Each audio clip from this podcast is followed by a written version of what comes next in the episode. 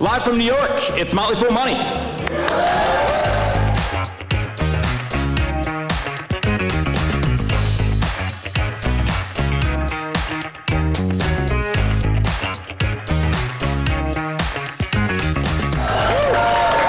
an introduction. I love it.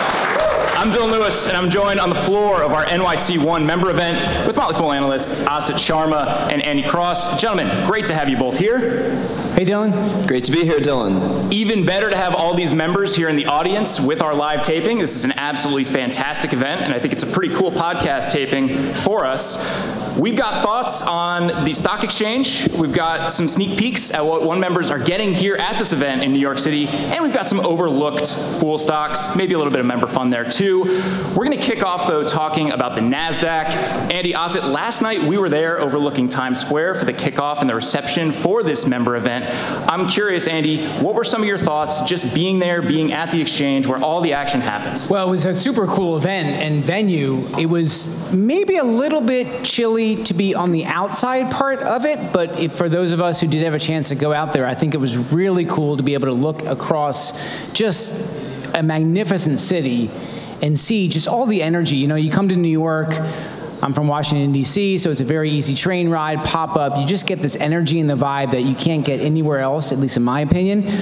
And that just came through last night at the event. The, the one members we spoke to are just some of the most passionate investors we have as part of our member base. We have a lot of great members, but the one members bring something special, and it was really neat to be back at the NASDAQ for that. Asit, you agree, chilly but worth it? Oh, absolutely, Dylan. I used to live here uh, downtown in the 1990s, and it's good to see the city come back. So much energy on the streets and so much energy from our members. I also had some wonderful conversations last night. Maybe 50% investing, 50% favorite topics uh, from podcast uh, members sharing literature they love, places they've traveled, the kinds of things that, that I just um, um, just enjoy talking about. So it was great. That feels like the right ratio to me. I don't know, 50 50 sounds about right. It seems like a natural opportunity for us to check in on the exchange itself because it's an exchange, but it's also a publicly traded company. And also just kind of the state of investing because the NASDAQ itself is, in a lot of ways, a proxy for the activity that we see out in the investing world.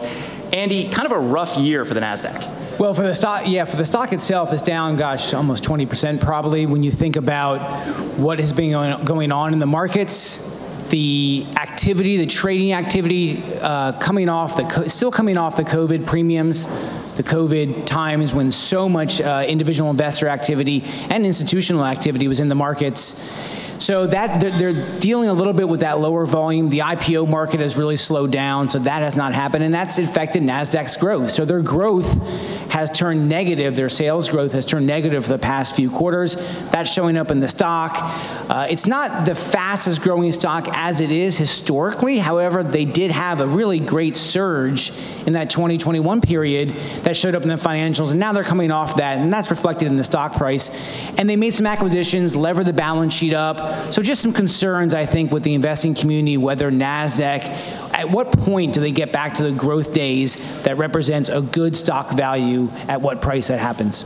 Asit, we always love seeing new names come out to the market because it's something new for us to check out as investors. I know NASDAQ in particular, very excited to see new names come out because it means more money for them as a business. Yeah, absolutely. So NASDAQ really thrives when multiple IPOs come out in a year and that market is very healthy. It draws new investors in and it also draws attention to all their proprietary products. So when you have a great IPO market, it's sort of a pipeline of volume of interest as well. And this has a, really great payoff for NASDAQ and that institutional investors get excited. They want to have more products based on NASDAQ's IP. And then all the other suites of products that follow also get a boost. And they have really branched out into uh, compliance. Andy and I were talking about fin- their financial anti crimes unit Yeah. before the taping. I mean, they are trying to really diversify that business away from being so volume dependent. So when you have uh, you know, some IPOs that come to market uh, that bring interest, bring volume, it's good for the entire pipeline of their business.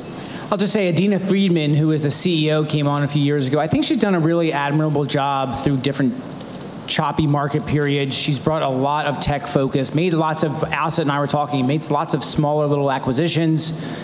That has ta- take the balance sheet, the, the, the debt on the balance sheet up to a, to a level that's now about 150% of equity. So they have levered up that balance sheet. It's very profitable. They generate a lot of profits. They have operating margins. They've done a nice job maintaining their cost control. Operating market uh, margins, they're very respectable. What you would expect from a, a really large exchange-driven kind of business that uh, takes a little lick from the lollipop, as, and to use Tom's uh, metaphor. So it's very profitable, and she's done a very nice job. But that balance sheet has gotten a little levered, and I think investors are wondering, okay, what is next? What's the next thing that's going to get that growth? moving. And right now, you're not really paying a lot for the stock. You're only paying 18 times forward earnings, and probably can grow in the mid-single digits. So you tell yourself, is that that's about a market multiple? Is that what I'm willing to pay? I kind of think we probably think that's about the returns you'll get from the stock going forward. All right, the NASDAQ was yesterday. Today we are on the Upper East Side of New York City for our event. We've got members, we've got fools on site, we have guest speakers, and plenty of sessions. I want to give our podcast listeners that can't be here a little bit of a sneak peek at what you guys are excited about on the event agenda. Asit, what jumps out to you? Well, I have to see uh, Tom Gardner interview Michael Lewis, the author of Going Infinite. This is the book that uh, Michael Lewis wrote about Sam Bankman Fried and the stunning collapse of uh, his trading company. It's been a controversial book out in the marketplace because those who have read it think that maybe Michael Lewis got a little too enamored of his subject and couldn't objectively see where Sam Bankman Fried went wrong and, and couldn't uh, see that perhaps this was just a big fraud perpetrated on behalf of Alameda Trading, which is the trading arm of uh, SBF's empire. I think Tom Gardner will give a really balanced interview. There's a lot in that book which is very interesting, gives you an inside view of the crypto world. So I think this will be a possibly electric conversation, and I can't miss it. You teed me up too well. I, I was going to plug this, and you just gave me the opportunity. uh, we're going to be having some of that conversation on Friday's radio show in our interview segment. We're going to be airing a lot of that conversation in our weekend show this upcoming weekend as well. Andy, you look at the agenda. What do you see? What's exciting to you? Well, I'll, another interview that Tim Beyers is doing with Melissa Schilling, who is a professor of innovation at NYU uh, an exceptional thinker when it comes to innovation. She's written a lot about innovation, what makes great innovators, what are the qualities. She write uh, one of her books. Among many that she's uh, publications she's written is called Quirky: The Remarkable Story of the Traits, foibles and genius of breakthrough innovators who changed the world. And she looks at Albert Einstein and Benjamin Franklin, Elon Musk, uh, uh, uh, Nikola Tesla, Thomas Edison, Marie Curie. A lot of the most wonderful thinkers when it comes to innovation. What are the qualities behind what drives them? What are the good things? What are the bad things? And Tim is a wonderful tech focused, not exclusively tech focused, but tech focused investor here at the Motley Fool. Thinks a lot about innovation. So I'm really interested to hear that conversation, what um, nuggets of information when it comes to innovators who really are the ones that are changing the world and there are such uh, many of them are are out in the public space many are not. Some of the qualities that those innovators have to get under the uh, under under the skin so to speak of those innovators and listen to Melissa talk about that the the, the factors that go into great innovation. And I'm looking forward to Tim unwrapping that one of the aims of these events is always to get stock ideas in front of our members. Uh, I know we have some sessions that are specifically geared towards that, and I don't, I don't want to give away everything that we're going to be talking about, but I do want to get some stock ideas and some thoughts on a couple companies from you guys out there for our podcast listeners. Asit, I'm going to start with you. What is a company that you feel in the Fool universe might be a little underappreciated or maybe just isn't getting enough, enough attention this year? Well, this may seem counterintuitive because it's getting a lot of attention, but uh, one company that I'm focused on is ASML. And I think it's, while widely followed in the full universe, I think it's maybe underloved. It's almost in the too hard pile, right? This is the company that makes some of the most complex machines on the planet. They specialize in deep ultraviolet lithography and extreme ultra, ultraviolet lithography. So these processes are used to pack information on semiconductor chips, and they power everything we do. They're, they're powering this whole podcast today, uh, among so many other things uh, on our world. So what I like about this company is it really a company past that five-year horizon. We're always talking about holding stocks for at least five years. This is really a five to 10 to 15-year holding company. They have a tremendous backlog, and they're projecting that next year will be flat. There are a lot of dynamics I'm sure our members are familiar with The Chinese market has come under restrictions uh, from the US government.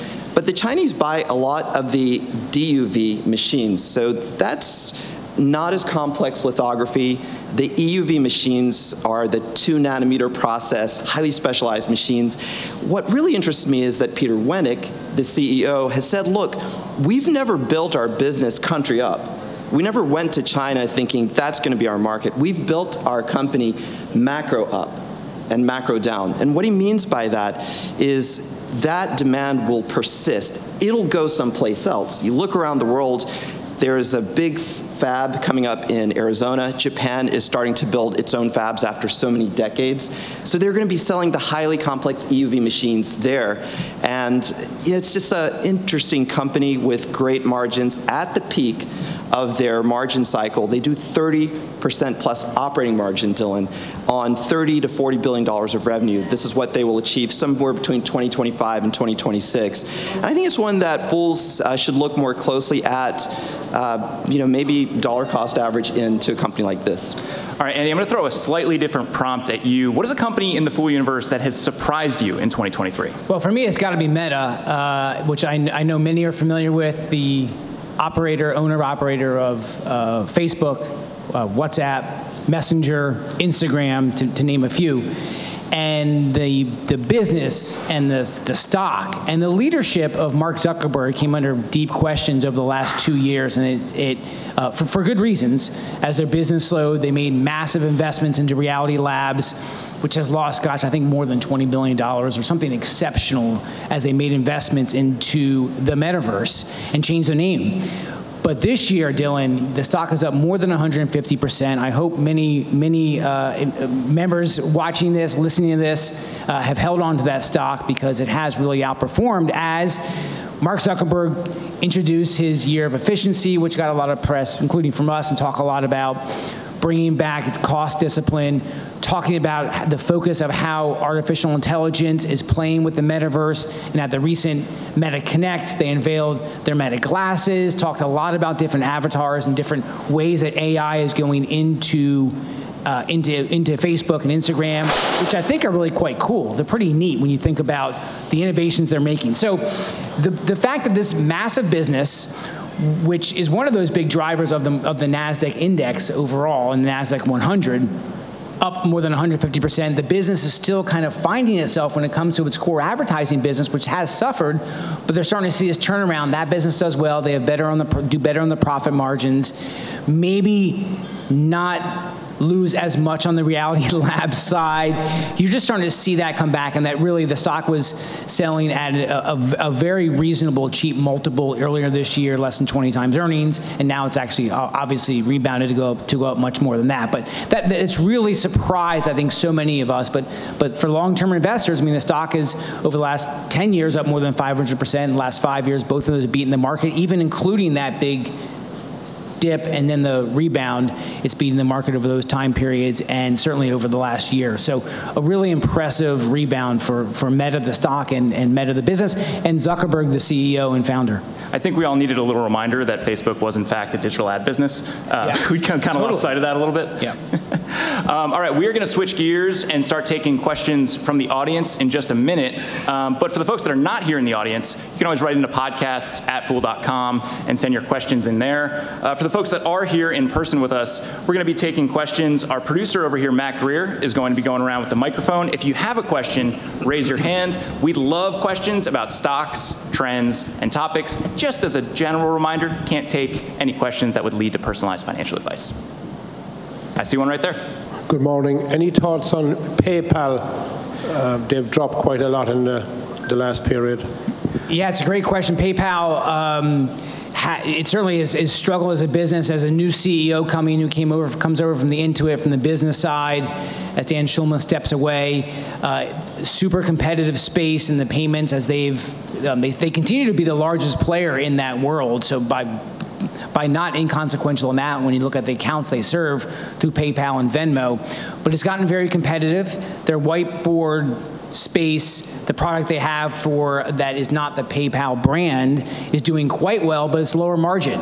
So that growth is doing well, but the but that, that, that part is not as high in margin. So the new CEO is coming in. I'm excited to see what he can bring when it comes to the relationships, similar relationships he had on the Intuit business side to help continue to drive the business side to, to PayPal. It's not just the consumer side with, with like many of us around here, but on the business side. Um, but it is a very competitive space.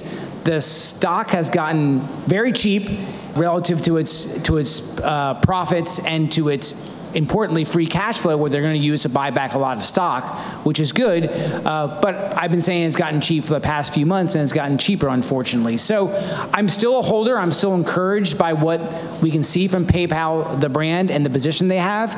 But it'll take some time for that for the new CEO to kind of get his um, legs underneath him. But I think in general, uh, PayPal continues to be a, to, to a, a, a buy and, and one to hold for the for the um, for the next few years. I agree with that, and we'll just add that uh, the new CEO not only led the small business group at Intuit, but was part of an executive group that really made a cohesive whole out of MailChimp, out of their personal finance product, TurboTax. So uh, an understudy to Sasan Goodarzi, who's really a master at figuring out, okay, you've got all these disparate businesses, how do you make it into something that's really going to turn up the cash flow generation? So this is what PayPal needs. Yeah. Dan Schulman got enamored of the super apps in China.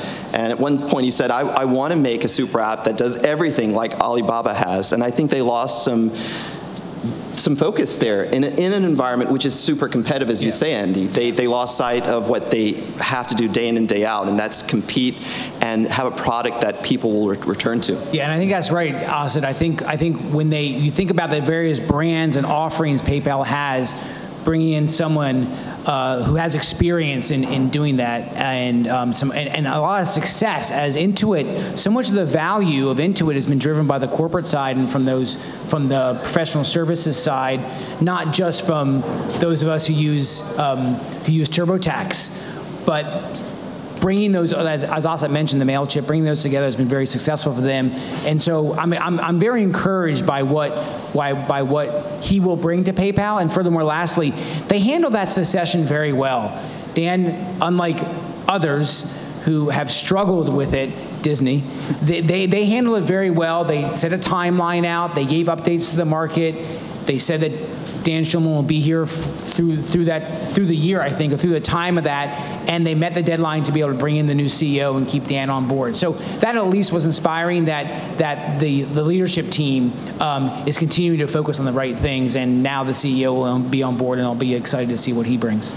Last point on that, Andy. I, I agree. They did a great job with that transition. But leading up to the transition, my bald spot got a little bigger with all the stress of waiting. What is Dan Schulman doing? For, Oh, a, mo- for a moment, it looked like he just wanted to, to keep running PayPal and was trying to find a way to do that Yeah, you mean before the announcement? before the announcement. Yeah, and, and, and that you're seeing that with CEOs. CEOs are sticking around longer and longer in S&P 500 companies for some reason. And uh, legacy, I don't know what it is. Money, not sure. But they are sticking around longer and longer, and that always is not in the benefit of shareholders. We love long-term CEOs, but those who tend to have founder tie-ins. While we're waiting for another question, Andy, you mentioned succession there earlier, and you're, I'm immediately thinking of the recent news of another full favorite and some leadership changes there. Uh, we saw that Craig Jelinek was going to be leaving Costco, and I, I look at that and I say, we have seen succession that maybe wasn't done all that well recently. You, you name check Disney there. Yeah. That seemed to me like one worth studying because we saw the promotion of someone who had been at the company for 40 years Yeah. and maybe was an example of succession done right. Well, and Old Dominion Freight Line did this maybe two years ago. They had the same thing. They had a long-term executive or long-term employee of, of Old Dominion Freight Line, which is a which is a um, trucking company, uh, and very successful. The mo- I, I think the most successful trucking company, logistics company in that space, and done exceptionally well for Stock Advisor uh, for our scorecard, and hopefully for members who have also owned it. They did succession very well. They, they, they had tapped into a person. I, I didn't even know if they made an announcement they were looking. They just kind of made the announcement one day. I may have that wrong, but they did that well. You saw Costco coming in and doing it very well. It's not always that you can find someone inside your organization that can step step in, or maybe the business is going through a shift, and Pay, PayPal is going through a little bit of a of a strategic shift in some of their offerings away from just the consumer side. So they needed some new blood for that. Maybe they didn't have that. Uh, but that, there's lots of ways to do succession. Um, Disney and Bob Iger have really struggled at it, and the board, and hopefully they can get that right this time. Others have struggled uh, uh, through it at different points. But ideally, I think the Costco, Old Dominion freight lines, if you can do that, that, that's, that, that is the preferred way to, to, to, to make the transition. Yeah, and, there's maybe a more global point here that occurs to me, Andy uh, and Dylan. It's interesting, the best companies, the ones that have these super strong cultures and have been around for decades, like Costco, Old Dominion Freight Line, they mirror like mobile societies. Yeah. So if you have a society in which you can move up, there's upward mobility economically. If you, if you find a company which keeps promoting from within, you can start as a forklift driver, end up as the CEO yeah. decades later. It says something about that culture, that it's seeking talent, it's seeking innovation, and it pushes that up the, the value chain. It, it doesn't seek to dispose of people quickly or hire from without and look at their employees as, as transactional yeah. pieces. Uh, I think we have another question out in the crowd. I'd, I'd love, uh, if you're comfortable, your name and your question. Sure. My name is uh, Ed Daly, and question is the 10-year rate was above, I think, 5% this morning. So I'd be curious just about, you know, how you guys think about, or to what extent you take into account interest rates and thinking about investments and companies you want to invest in, particularly in the growth area before Andy hops in on this one, uh, Andy brought this up in our prep meeting this morning and was like, "Are we going to talk about this? Is, is, is this something that's going to make it onto today's show?" uh, Asit, do you have, you want to go? You want to jump in first? Well, obviously the implications are far-reaching, uh, right? Because two things happen simultaneously. If you're an investor who who looks for cash flow growth then those cash flows are worth a little less in the future because the, the cost of, of financing your business is going up. Simultaneously, if you're a, a, stock investor, you're looking over your shoulder. I mean, I certainly have moved money into uh, some CDs, some money market funds over the past year. Even though I'm an avid investor, I invest in index funds, I invest, invest in so many individual stocks, that draws money away from the equity markets. And I think you know the implications are however you look at it, whether you think this is shorter term and, and the Fed will reverse a little bit as the US economy normalizes, or you think we're in a, a new normal period for the next 10 years, your focus shouldn't change as an investor. You're always trying to find companies that can grow in excess of their industry, in excess of competitors, in excess of the effects of inflation and interest rates. Those with super strong balance sheets maybe that aren't over levered are in a prime position to do that now. So my focus is more on companies that are equity funded and have put earnings on their balance sheet through retained earnings. So they built up resources over time. They already are in markets that are pulling the products forward. They innovate very fiercely. Those are going to have a great return vis-a-vis companies that are over levered, those that are getting caught up in the fact that, look, you know, the 10 year is up at 5%. Our debt, like our bridge debt, if we need it, is up at 9 or 10%. So I, I think for investors, it's sort of the same as it always was. Find great companies, run by management teams that know how to use those resources and build them and keep some on the balance sheet. They don't distribute everything out. And I think I think the question is is as Asit said, in some ways it's the way it always has been as, as, uh, as Warren Buffett has said, and I, have mentioned this before, uh, he considers uh, interest rates to financial assets are, is like gravity to physical assets. So the higher the interest rates, the lower the, the, the value of financial assets, the higher the gravity, the more pull on those physical assets. So interest rates are, are, are uh, very important when you go through your analysis as an analyst to think about what is the value of future cash flows, how do I think those cash flows are going to grow, what is the balance sheet going to look like, all of those very nuanced things when it comes to investing. However, you can also get too far down into the weeds if there's too much focus on trying to get the very specifics around that rather than really trying to find businesses that over the next five years are going to be more meaningful than they are today management teams we can believe in, maybe a founder structure that either has a founder ownership or other investors that we have a lot of confidence on, confidence in, a business model that can succeed, and hopefully eventually, uh, either now or very soon, those profits and cash flows can grow and accrue such that the return on the investments they're making far exceeds the cost of that capital, which now has gone up to well north of um, gosh, if you think about most of those companies where you might be thinking about a cost of capital in the 7 to 8% range a few years ago, now those costs of capital are up to 9, 10%, maybe even higher. And then for growth companies, the cost of that capital even goes up higher, especially if they don't have the ability to sustain their own growth and they have to go to others to be able to fund that. That's one of the key practices uh, principles of, of rule breaker investing is trying to find businesses that can sustain their own, they have the balance sheet or the model to be able to sustain their own growth rather than rely on others. If you have to rely on others, that's a lot more expensive these days than it was three years ago, and that is going to impact the, the profitability of the company. So that's where, as Asit was saying, paying attention to it and thinking about it, looking out over the next few years, is something we do think a lot about. I think we're looking at about eight or 10 minutes left, and we certainly have time for another couple questions from the audience. But if I'm not mistaken, I think, Andy, you might have a question that you wanted to ask the crowd? I was just going to say, how many have moved money into a high yield savings account in the past 12 months? And that high yield savings account is probably four and a half percentage, something around that, five, right around around there. And then how do you all? Well, I guess so that's not surprising because money chases yield, and, they, and, and, and as it should. And sometimes that money chases the yield in very short-term natures, nature, and sometimes it's, it's hopefully a little bit longer term when you think about our investment, the ability for a company to be able to return on its cost of capital and its, its assets to be able to grow the stock price many, many years ahead. Uh, but in the short term, that now has a, has a very steep competition. And I think we talked about this a little bit last night in some of the Q&A that now rather than putting it into the market, you might see people starting to put money more into alternatives for the first time. High yield savings account, that's taken maybe some activity out of the market. NASDAQ is seeing it maybe in their trading activity. So all of these things do matter as an analyst when we're thinking about studying our businesses and talking about the opportunities, but also understanding, as Asit said, a lot of it still, in, in many ways, hasn't changed the approach we think about trying to identify the businesses over the next five years that are going to be the winners for us. Looking out to the crowd to see, I'll make sure I'm not missing any questions. In the meantime, I'll ask one. Um, thinking about the higher rate environment and just what it means for businesses, I generally think of it being something that forces discipline both for investors because there are other decisions out there, but just in the internal decisions that companies make, and maybe the way we should judge some of those internal decisions in terms of how they're putting capital to work.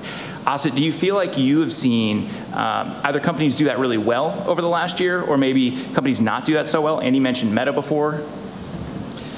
Yeah, I think that we're seeing a lot of normalization uh, of utilization of resources.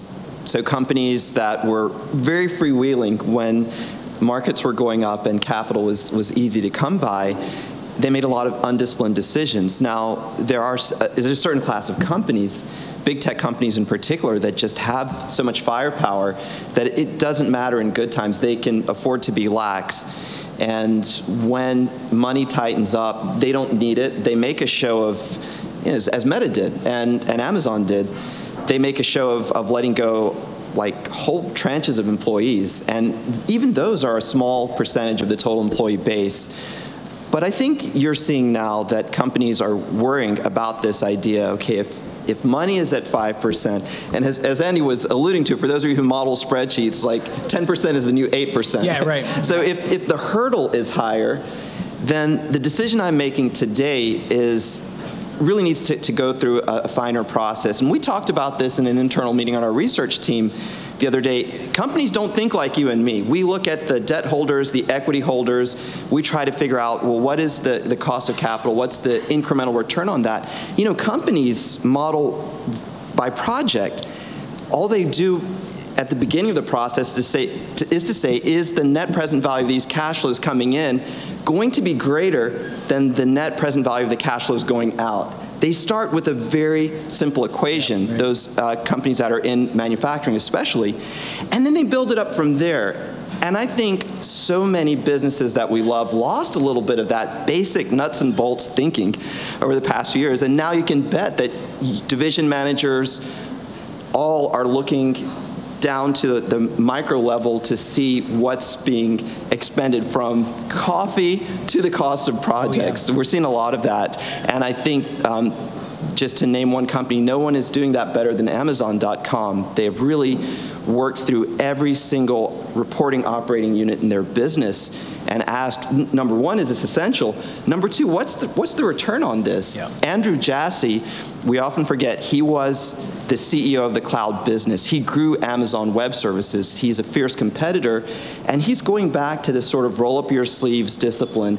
I really like to see that. I think that can also have a, a bad part of the spectrum too, Andy. You can go overboard in trying to optimize your business and lose sight of culture. Well, certainly, if, if you if, if that's if that basically is driving your investment case is cost efficiency, cutting the bottom line, that's going to help the, the, the profit picture in the near term, as we're starting to see. But but at what cost long term? Another company we could have featured about the surprising is Shopify when they sold off their logistics business that they put a lot of money into over the last year and a half, and then they sold it off to Flexport. Port. If anyone's been following the drama that's happening in the logistics space and the challenges Flexport's having, their CEO, their founder back into the mix, they let go of their, the former CEO, who we had a lot of respect from, who came over from the Amazon side, I think, right? I think so. Came over from the Amazon side and build, help Amazon build the logistics business up. Those investments, the, the decision that Shopify and that board made, and the consequences when it comes to their employee base, their asset base, that, that, that was a very bold decision. And obviously, um, Tobi Lütke put out a lot of different written pieces about uh, a little bit of egg on my face, the learnings I had, those kinds of decisions you know th- those are those are the investments that when you look in the new environment companies are being forced to make now because the cost of capital the inflation rates the cost of their employee base is just so much different than it was two or three years ago and you're looking for as investors we should be looking to the board holding the board accountable for that and to the ceo making sure they are making the right decisions both in the short term but without killing the golden goose that might be those long-term returns. That's a balance that we talk about a lot on the team. The investments they're making for today versus the investments they're making longer term, and what are those investments and how long they're going to pay off, and will they be the right ones? I think we are just up on our time, but Andy, Asit, thank you guys so much for sharing your insights. I want to thank all of our one members here for coming and also just asking questions. This was probably one of the easiest podcast tapings I've ever recorded because I didn't have to ask all the questions. You guys took care of it for me. Um, I'm going to wrap up the show, as I always do, with our disclosure and our outro. As always, people on the program may own stocks mentioned on the show, and the Motley Fool may have formal recommendations for or against, so don't buy or sell anything based solely on what you hear. I'm Dylan Lewis, live from New York. Thanks for listening. We'll be back tomorrow.